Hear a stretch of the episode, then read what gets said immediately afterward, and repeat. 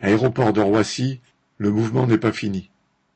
Après plusieurs jours de grève, le 9 juin puis les 1er et 9 juillet, qui ont concerné tous les travailleurs de la plateforme, la direction d'ADP a cherché à diviser le mouvement en cédant aux revendications d'une partie des travailleurs seulement. Les nouveaux préavis de grève déposés pour le 8 et le 9 juillet ont poussé la direction d'ADP à proposer 200 euros aux pompiers sous forme de prime. Pour le reste des travailleurs d'ADP, elle avançait une augmentation générale des salaires de 3%, ainsi qu'une prime fondante, entre guillemets, qui s'applique à ceux qui touchent moins qu'en 2019 et compense juste la différence.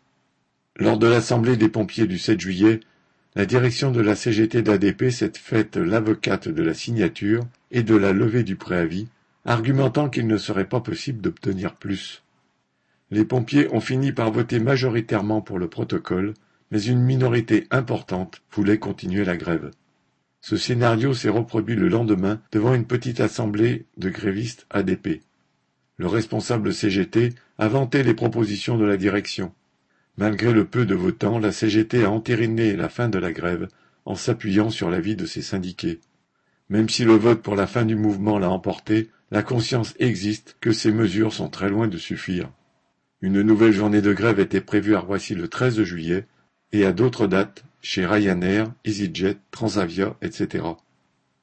La revendication d'une augmentation générale de 300 euros reste dans la tête de bien des travailleurs comme une nécessité face à la hausse des prix. Il n'y a pas encore un vrai mouvement de grève à Roissy, mais chacun sent que les attaques vont continuer et que les prix vont encore augmenter.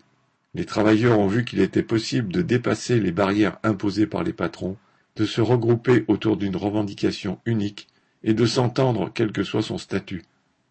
Rien n'est fini, tout commence au contraire. Correspondant Hello.